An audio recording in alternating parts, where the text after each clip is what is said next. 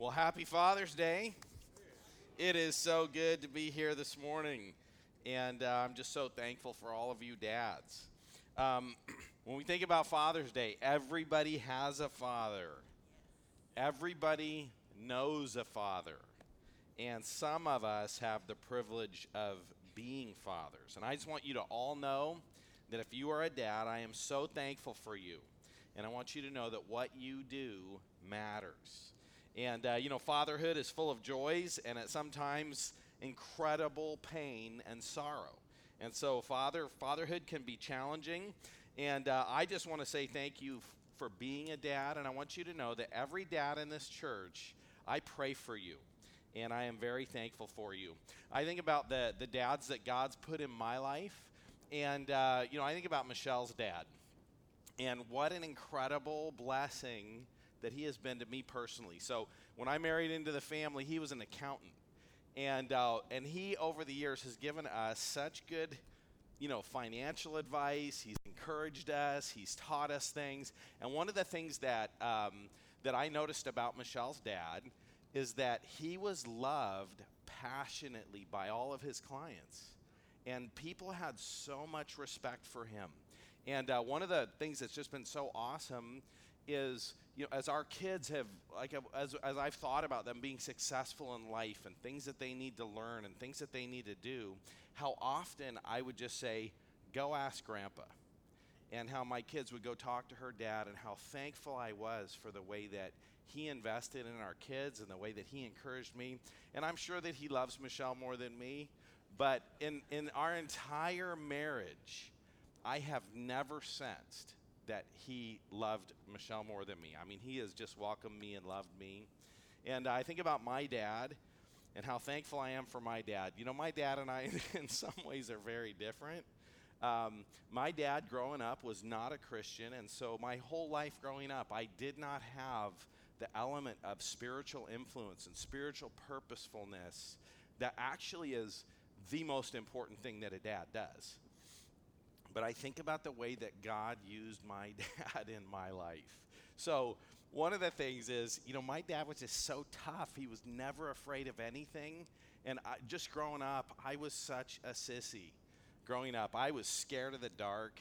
Uh, when I went to school, everybody picked on me. You know, I, it's like I could be in a crowd of like 50 people, and somehow they would find some people. The bullies would find me, and they would punch me. Like I had, there was something about me that said, come pick on me, I'm afraid. And uh, I remember uh, just going home, and it, this was like such a big deal in my life. And I would go home and just talk to my dad about it. And he never solved the problems for me, he never teased me. But he would all, he would just help me think things through. I have this one memory of uh, I grew up in the Antelope Valley where things can be a little bit rough, and I remember um, one time we had gone to the movies, and so me and my friends are in our, my dad's van, and he's driving us home. And I had this friend that like used to like to instigate things with people, and so as we're leaving this parking lot, he looks out the window at this group of guys and he goes, you know, made some aggressive symbol at these people. And uh, he's like, it doesn't matter because we're leaving. we're driving away. What are they going to do? And all of a sudden, my dad's like, oh, wait, you know what? I need to go get something. So he flips a U turn and goes back and parks. And this crowd of people is now coming over to our van. And my friend is hiding in the van. He is scared. And so I get out of the van. now, my dad doesn't know any of this is going on. All he knows is that I get out of the van and I stand off to the side and this group of people come surround me and some guy squares off on me and starts telling me what he's going to do to me. You know how he's going to injure me you know in so many words. Yeah. and um, and my dad is just standing there. And it's so funny. He says uh, he just looks at me and he goes drop him raj. And uh, the, the thing about my dad is I knew that he was not intending to participate, but I knew that he cared about me, and I knew that no matter what happened out there, I was going to be okay because my dad was right over there. and a physical altercation did take place. and uh, my dad did not end up getting involved, and obviously I'm still here. So, um, but I just think about the ways that my dad blessed me, the ways that he encouraged me, and I think about my life today and who I am and how much of that goes back to contributions that my dad made to my life. And one of the things that is amazing is my dad did come to know the Lord. He was in his 80s. Uh, we were, Michelle and I were married, our kids were older. Our whole family, like it was so fun watching my kids try to share the gospel with my dad. And I was like, all the stuff I say doesn't work. Maybe something you say will help. And, uh, you know, grandparents sometimes are susceptible to grandkids. But, um, you know, just so awesome to see my dad come to know the Lord before he left this world. And, uh, you know, I just think about fatherhood. Fatherhood is under such attack in our culture. Uh, dads are discouraged, uh, they are distracted. Uh, we, we think that, that fatherhood is about baseball or about this or about a job, or sometimes fatherhood is about neglect. And the spiritual things that God has called dads to do get set on the back burner. Uh, there is so much pressure to be disengaged as a dad, and sometimes so much pain that can come when we try to get involved the way God wants us to. And our culture certainly wants to shut down the leadership that God intends. You know, nobody's perfect, and all of us have fallen short, but I just want you to know that if you are a dad, God has and God can and God will use you greatly in your kids' lives. You know, um, my dad, seriously, he failed in so many ways growing up as a, as a father, and, and mainly because he didn't know the Lord, wasn't walking with the Lord. And uh, when I think about that, um, I still am so thankful for how in the church, some of the things that I didn't learn from my dad, I actually learned from other men after I became a Christian, other men in the church who came alongside and encouraged me and supported me and taught me things. And how God does that through the body of Christ. You know, um, when I think about, uh, you know, I just want to say something to kids and all of us who have dads. It can be so easy to criticize.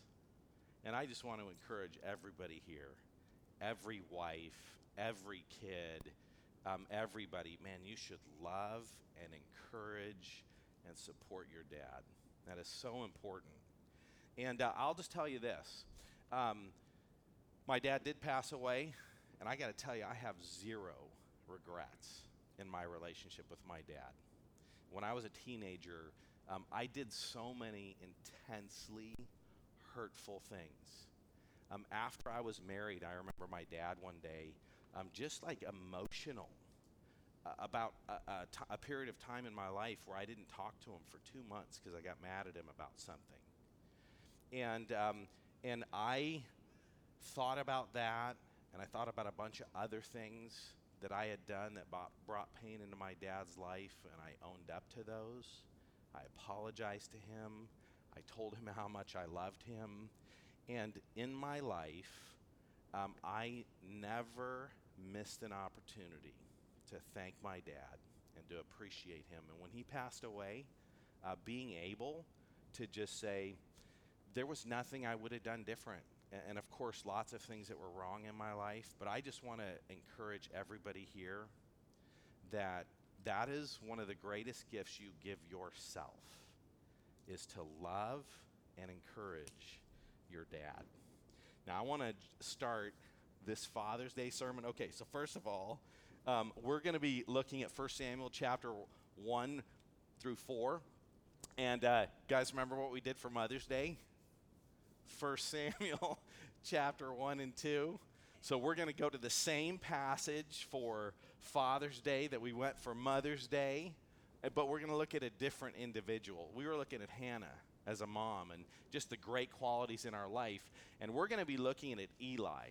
And if, if you were to go through Scripture and pick a dad that really blew it, that really missed opportunities in his life, that did not live up to who God had called him to be, I think Eli is that person. And, um, and I, I think if Eli could come back and talk to us, and, and I believe that Eli was a believer, I think we're going to see Eli in heaven. Um, we will not be seeing his kids in heaven. But I think we'll see Eli in heaven. And if Eli could come back and if he could talk to us and if he could give us some advice, I think he would give us some really important pieces of advice. And I'm just going to list five things I think Eli should would tell us, five things that I think we ought to pay very close attention to. And I want to encourage you about this too. Yeah, do you remember the Bema? what was so awesome about the Bema is that the guy thinks he's died and he's standing before God and it's too late, but then he wakes up and realizes, I still have time. And let me just encourage you here. If you're here, you still have time. So let's let, let me just list these five things. Here's the first thing. If you want to be the, the dad that God wants you to be and a dad without regrets, number one, you need to cultivate personal spiritual faithfulness. Uh, your, your own spiritual life needs to be your priority over everything else you do. The second thing is that God has given you a leadership position. And God intends that you use your leadership position without abusing it. There's abusive leadership, and then there's a leadership that is neglectful. And God doesn't want us to do either. The other thing that for you to use your leadership properly, you need to cultivate spiritual perceptiveness. You need to be able to look at life and evaluate spiritual things so that you can make investments in the right ways and in the right places. And uh, you need to understand, for the spiritual urgency of life. And then here's the final thing don't wait until it's too late.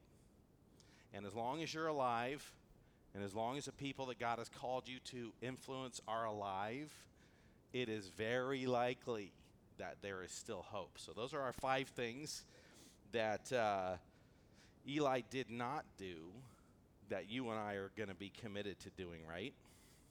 Let's consider this first one.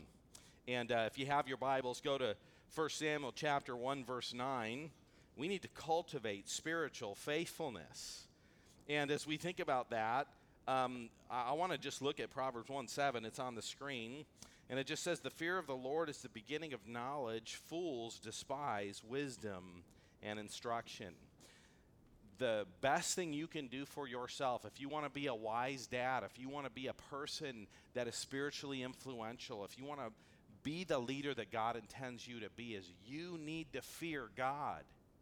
Because the fear of the Lord, a reverence for God, brings wisdom.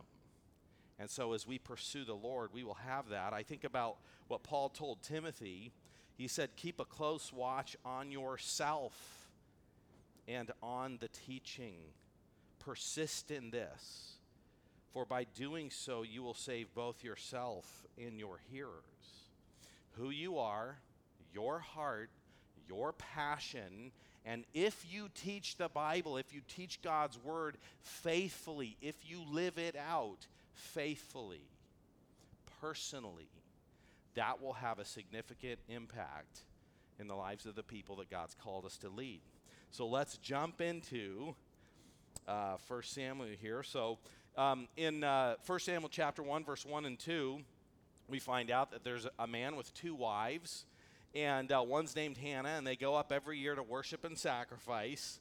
Verse 3 says, Now this man used to go up yearly, year by year, from this city to worship and to sacrifice to the Lord of hosts at Shiloh, where the two sons of Eli, Hophni and Phinehas, were priests of the Lord. What's happening here in, in uh, 1 Samuel is God is like setting this contrast between an unfaithful priest, Eli, and his sons. And right at the beginning of this book, it lists that these people are spiritual leaders. And as we read through the book of 1 Samuel, this section this morning, you'll be shocked that these people were spiritual leaders. And so that's what's mentioned. And God is raising up Samuel to take Eli's place. Now let's look at um, verse 9. And we know that this marriage of these two women, we covered this on Mother's Day. One of the women would torment the other one intentionally because she had no kids. So this this lady, man, she is brokenhearted. She is overwhelmed.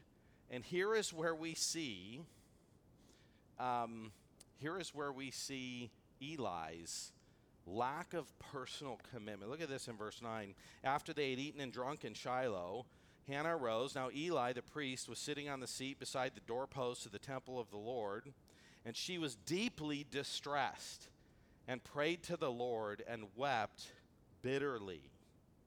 And she vowed a vow and said, Lord of hosts, if you will indeed look on the affliction of your servant and remember me, and not forgive your servant, but will give your servant a son, then I will give him to the Lord all the days of his life. No razor will touch his head. And she continued praying before the Lord. And Eli observed her mouth. Hannah was speaking in her heart, only her lips moved, and her voice was not heard. Now, um, we're going to find out that this lady, she's going through this incredibly difficult time, and she's doing something spiritually faithful. She's doing the right thing. She's pouring out her heart to the Lord. And let's look at the great spiritual wisdom of the leader of that time. It says, uh, Therefore Eli took her to be a drunken woman. And Eli said to her, How long will you go on being drunk? Put your wine away from you. But Hannah answered, No, my lord, I'm a woman troubled in spirit. I've drunk neither wine nor strong drink, but I have been pouring out my soul before the Lord do not regard your servant as a worthless woman. That word worthless is going to come back for us. For all along I have been speaking out of my great anxiety and vexation. And then here's a statement that makes me think that Eli's a believer. He is a spiritually unperceptive, compromising, lazy priest. Person who pursues himself instead of God. But this is one of those things that gives me a window that I think I think Eli's a believer because it says then Eli answered, "Go in peace, and the God of Israel grant your petition that you've made to him." You know, one of the things I thought about was um, Eli's sons. We're going to find out are worthless, and he thinks she's worthless. And I, I, I thought to myself, he should be a person well aware of being brokenhearted and praying. And actually, if he was pursuing the Lord and if his heart was what the Lord, he would recognize if he had been pursuing the Lord and brokenhearted and pouring out his heart in prayer, he would have noticed it when somebody else was doing it. But because he didn't pursue the Lord in that way, he mistook a person who was loving the Lord and praying. Now we find out that God answers her prayer. She gives birth to Samuel. She goes back, and here's the interesting thing this guy is now going to raise her son. And you're just like, okay, wait, there's like spiritual trouble here. If you were to pick people to raise your kids spiritually, I mean, he's the priest, he's in that position, but he is the last person I would want speaking into my kids' lives. And yet, she's going to hand over Samuel and we're going to see that God does an amazing thing. It's not just Eli, it is also the difference between Samuel and Eli's kids. And God is going to work in Samuel's life. And so in chapter 2, it's amazing. Hannah praises God. She lifts, lists off her view of God. We covered that on Mother's Day. But let's look at another example of Eli's complete lack of spiritual perceptiveness a person who had neglected his personal relationship with the Lord. Chapter 3, verse 4. Um, and you guys have probably heard this story. It says this Then the Lord called Samuel and he said, Here I am. And he ran to Eli and he said, Here I am, for you called me. So God is calling Samuel. And so he hears this voice, this audible voice, and he thinks it's Eli. So he runs over to Eli and he says, Okay, here I am. You called me.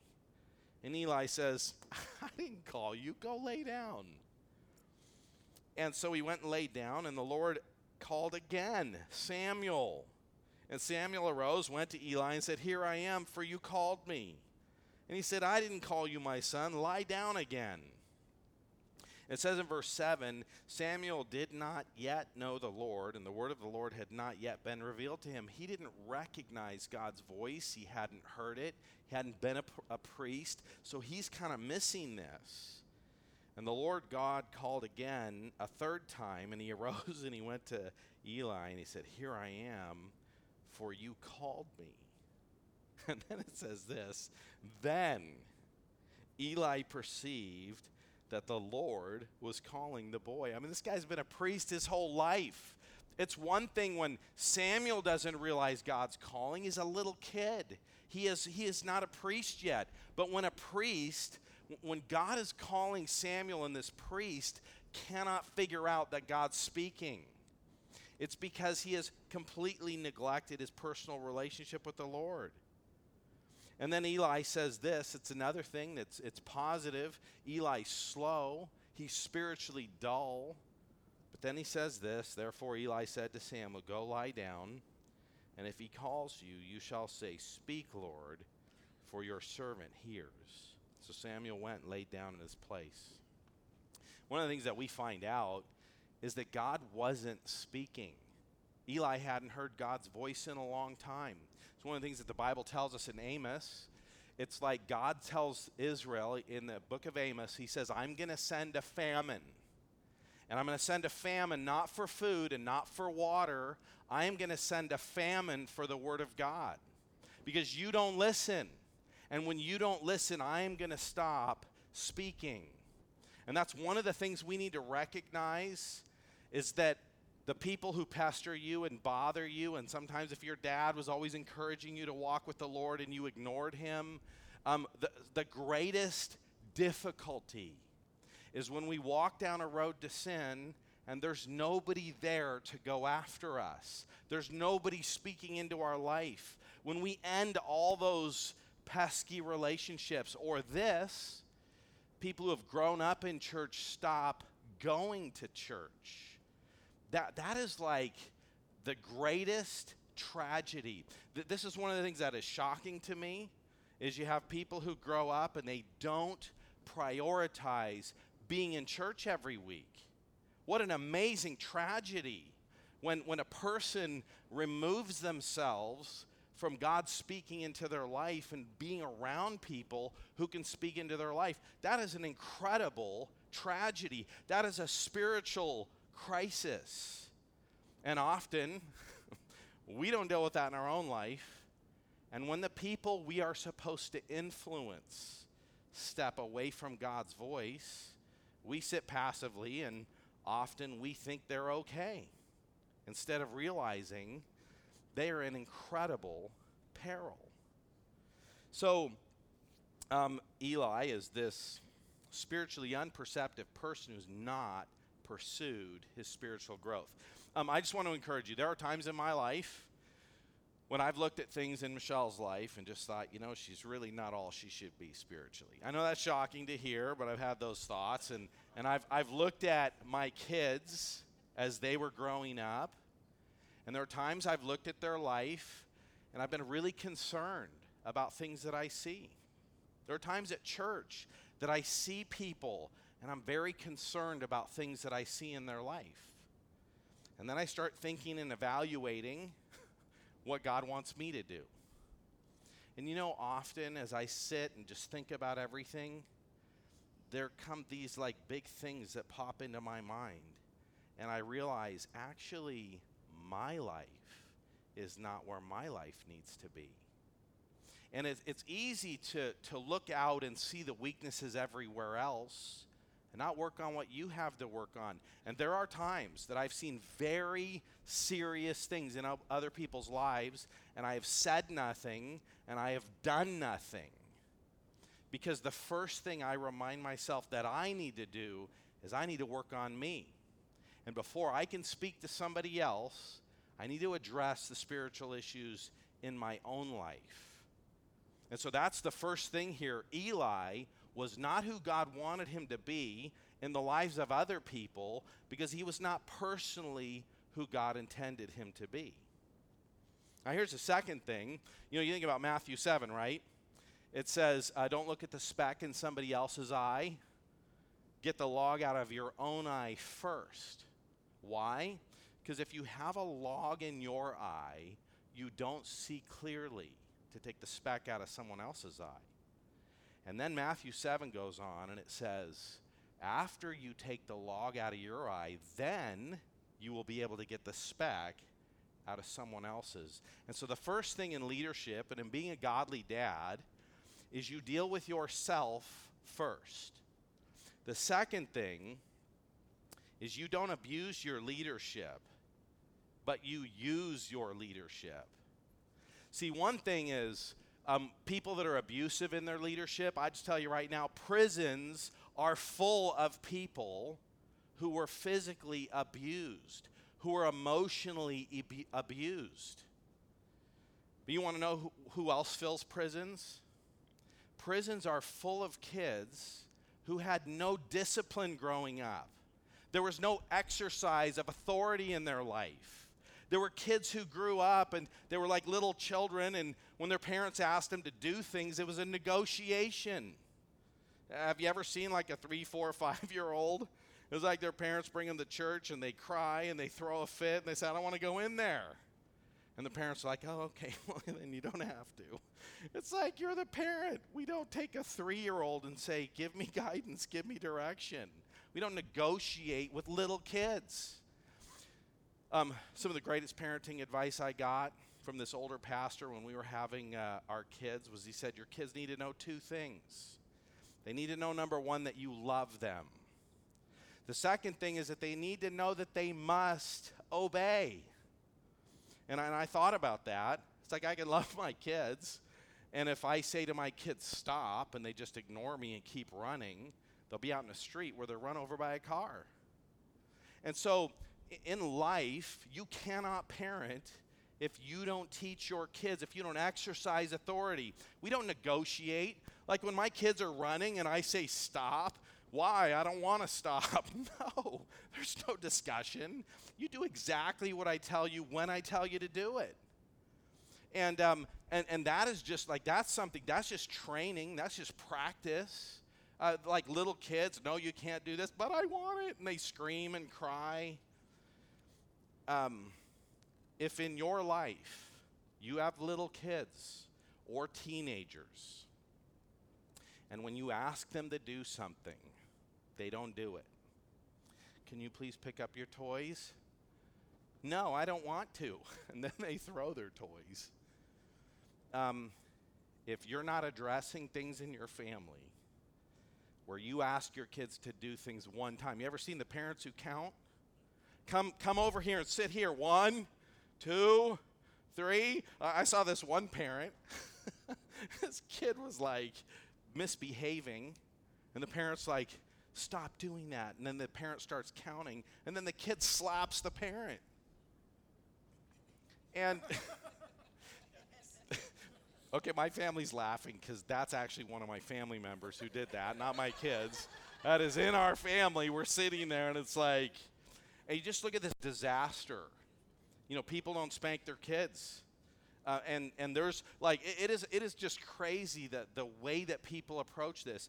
God's given us authority, and we need to use it, not abuse it. Um, Ephesians says this Fathers, don't provoke your children to anger, but bring them up in the discipline and instruction of the Lord. Like, we're not creating frustration, we're not abusing our kids. They don't exist to serve us. But part of loving and training kids is that they obey. If your kids don't obey you, they won't obey God. And when you think about the fact that if you train your kids to take everything you say under advisement, oh, yeah, you asked me to clean my room. No, I don't want to. I won't do that. When you train the people that God has given you to lead to function in that way, you are teaching them to ignore God. We're shocked.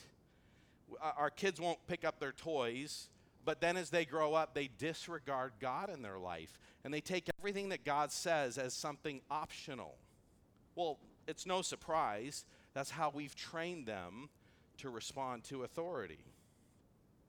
You know, the Bible says this in 1 Peter 5 Shepherd the flock of God that is among you, exercising oversight, not under compulsion, but willingly, as God would have you, not for shameful gain, but eagerly, not domineering over those uh, in your charge, but being examples. Okay, you want to read how that went wrong in Samuel's life? I think if he could come here, all that stuff I just said, he would say, This is critical. This is important.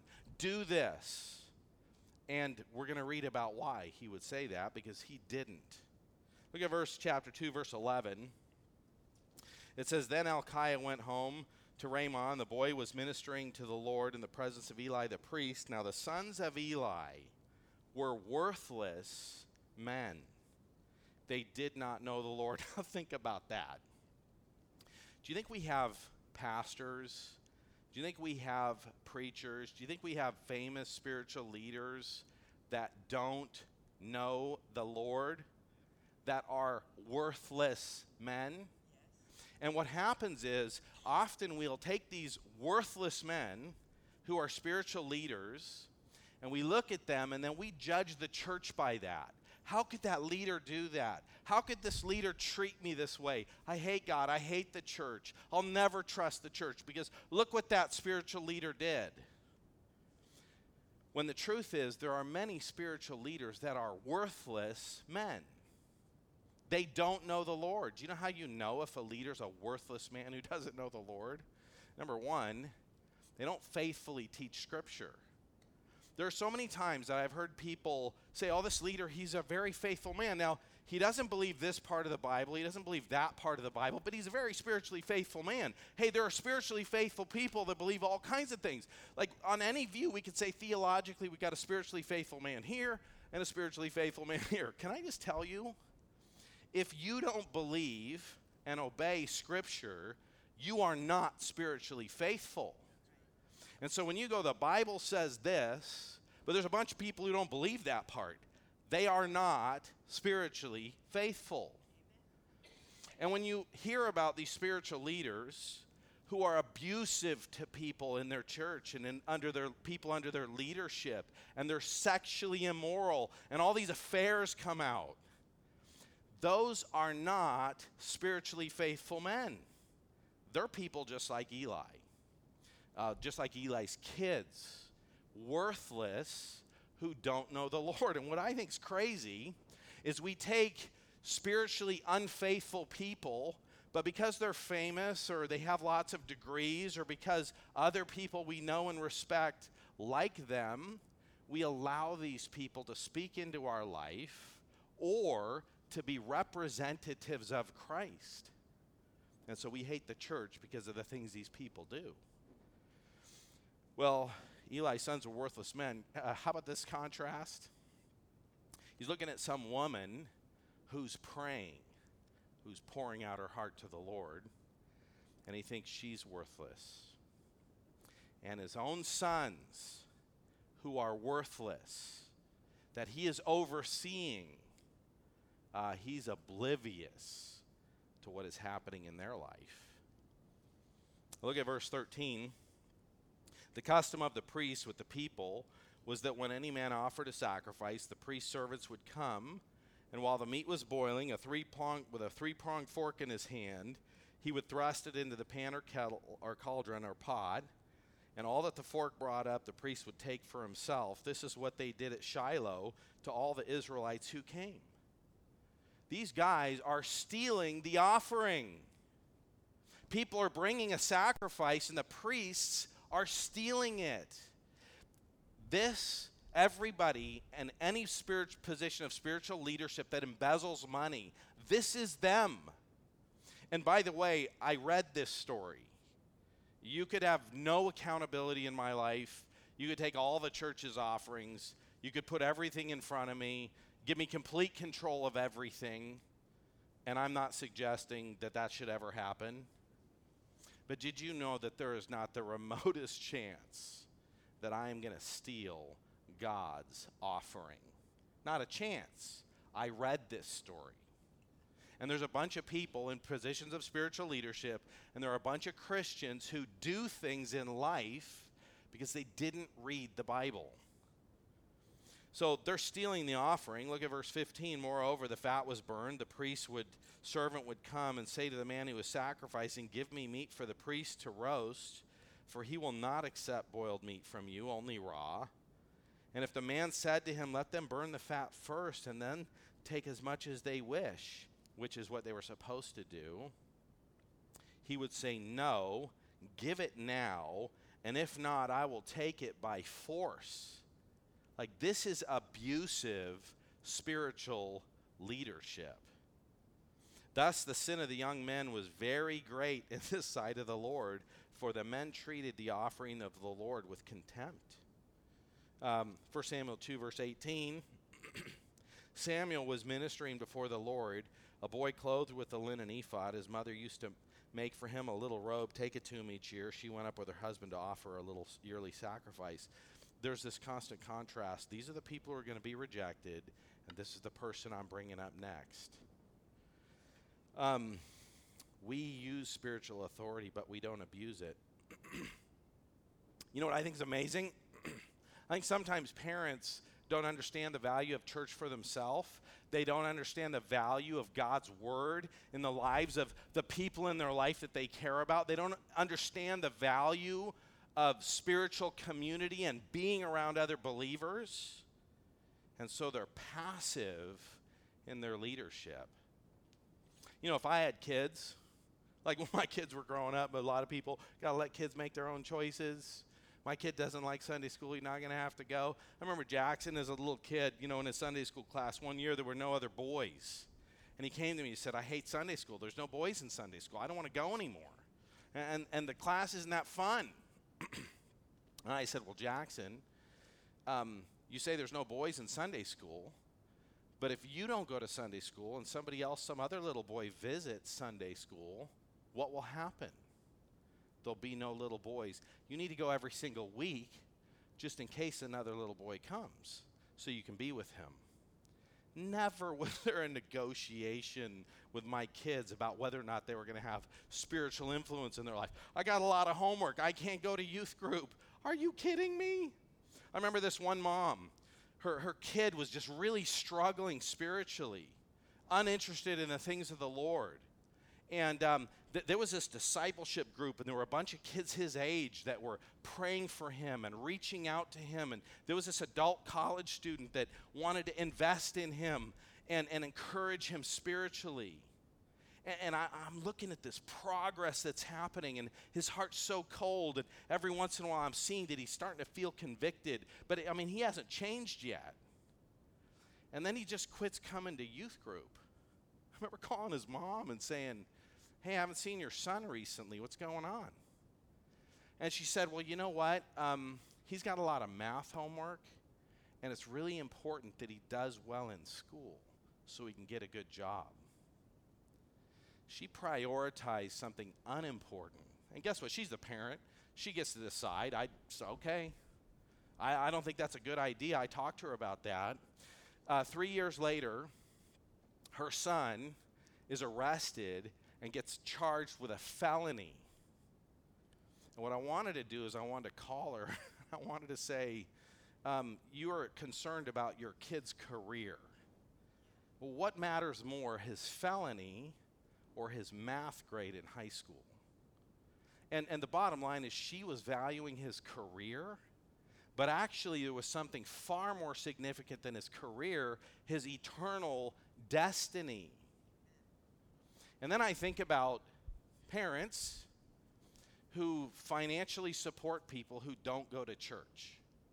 And I just, I'm just telling you, I'm not, th- like, this is not a one size fits all. There's, everybody makes their own decisions. But one of my kids living in my house, I don't care if they're an adult, I don't care if they're 50. You live in my house, you go to church every week. Now, I'm not, you can't make somebody be a Christian. But if I care about your spiritual well being, you're going to be in a place where you hear God's word because God's word is powerful. It never returns void. Do we believe that? Um, to take a person who's not walking with God and saying, you are going to get to know and sit next to other people who are walking with the Lord, who are going to pray for you. But we have people that are so passive in their leadership and they don't prioritize things that are of eternal significance. Um, I remember this kid. I know of a kid um, addicted to drugs, loved drugs, wanted to keep taking drugs. And his parents went to him and said, If you don't go to rehab, you cannot live in our house. And this kid was saying, I like drugs. I wanted to stay on drugs. I felt like they were a wonderful part of my life, but also I didn't want to be homeless. So I went to rehab. While he was in rehab, some other Christians invested in his life, shared the gospel with him. He becomes a Christian. He is off drugs, and he is ministering to people in that same situation that he was in. What do you think about that? You're a parent, and you're going to tell your kid, I don't give you a dollar. I'm not going to finance your self destructive, spiritually rebellious life.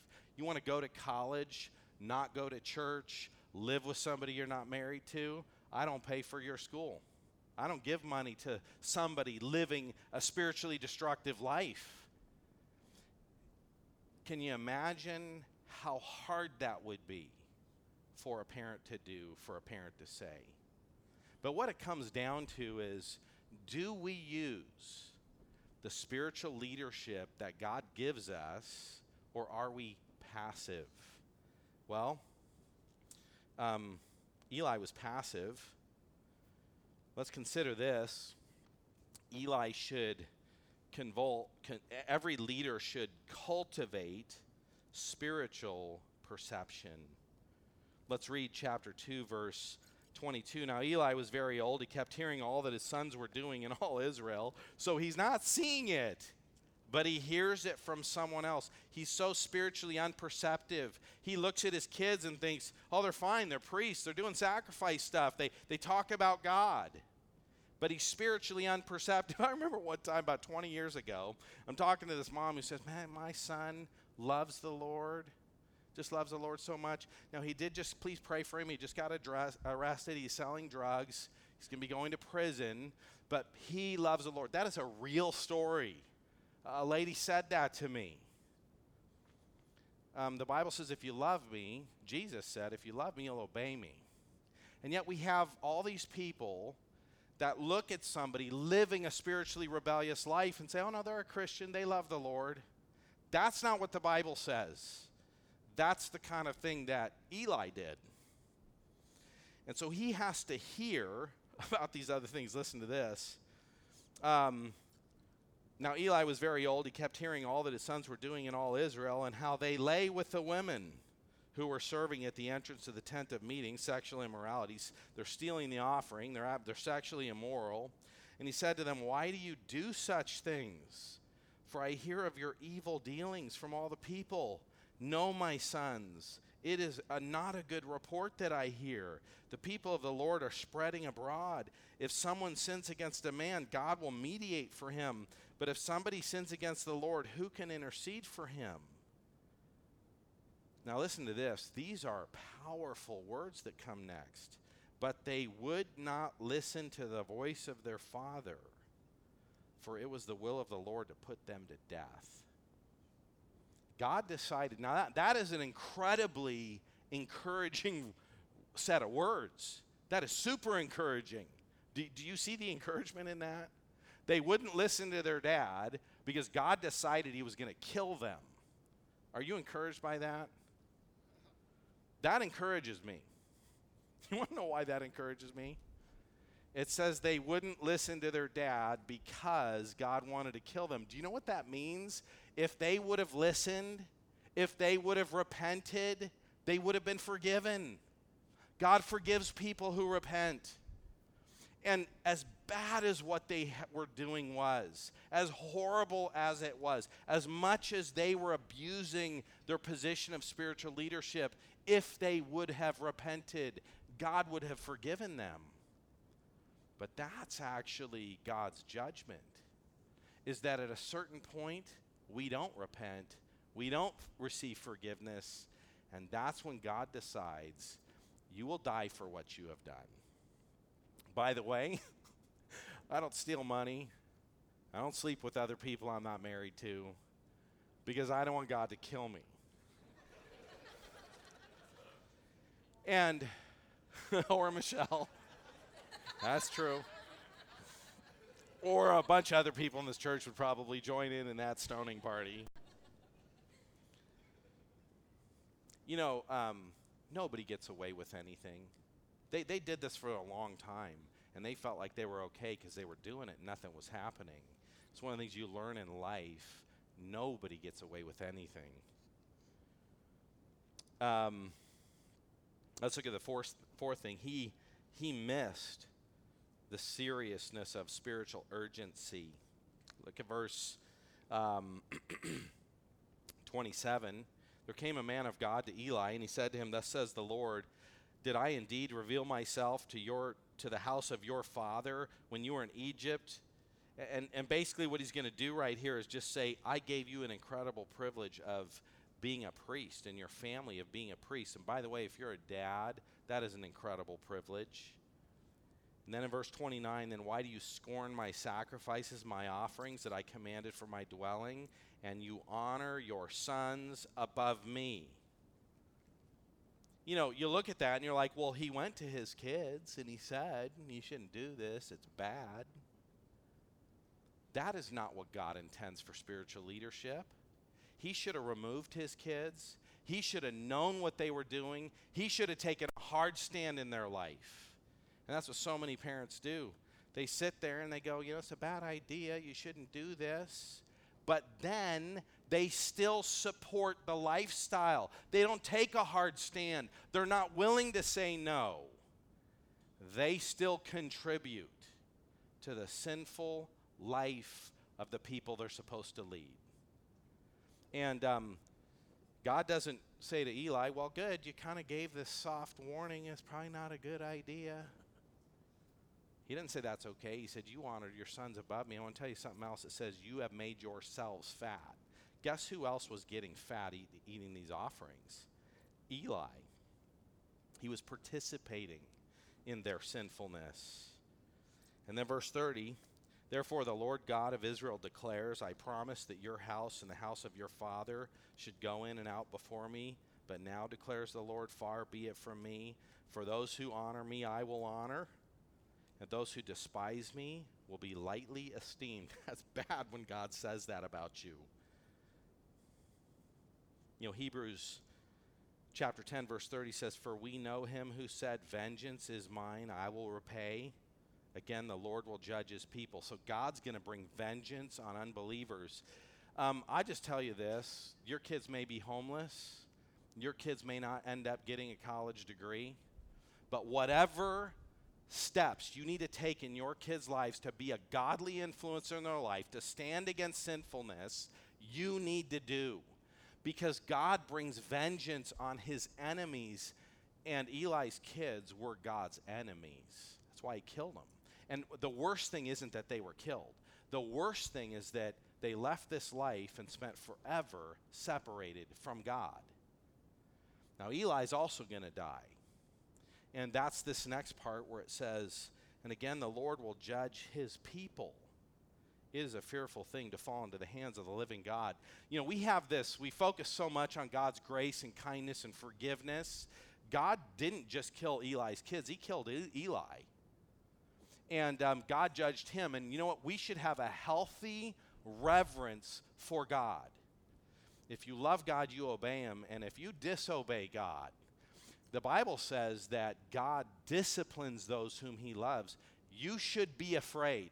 Even if you think your kids are believers and they disregard God, that should terrify you for what will happen to them in their life. But often we just think, oh, yeah, God kind of gives like these passive things, and we kind of take them or leave them. We obey them or we don't. Um, that's how we were raised, right? We disregarded our parents. That's how we raise our kids.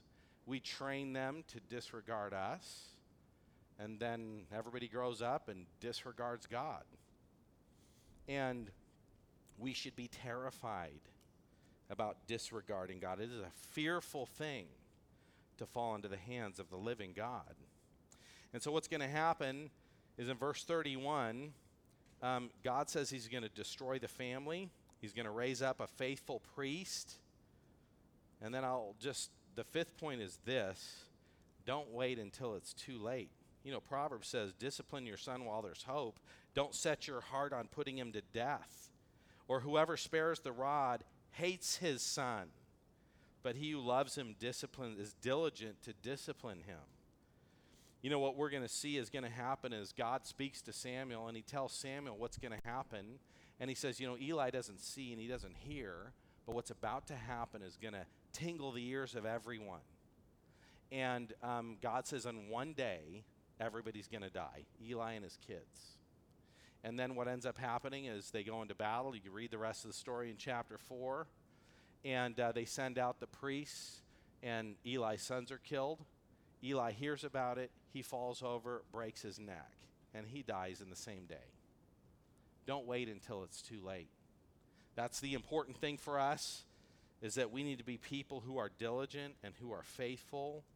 Don't ignore the things that God says. Let me close in prayer. Lord, thank you so much for your kindness, for this story. Lord, you intend for us to be faithful, to be faithful personally, to exercise leadership, to obey you. Lord, help us not to get caught up in a world that disregards you. Help us not to be serious about obedience. Lord, help us encourage one another to be faithful. And Lord, help us never misunderstand your grace, your kindness, your mercy, and your forgiveness. That to ignore your holiness is something that doesn't matter. Help us to take these things seriously in your name. Amen.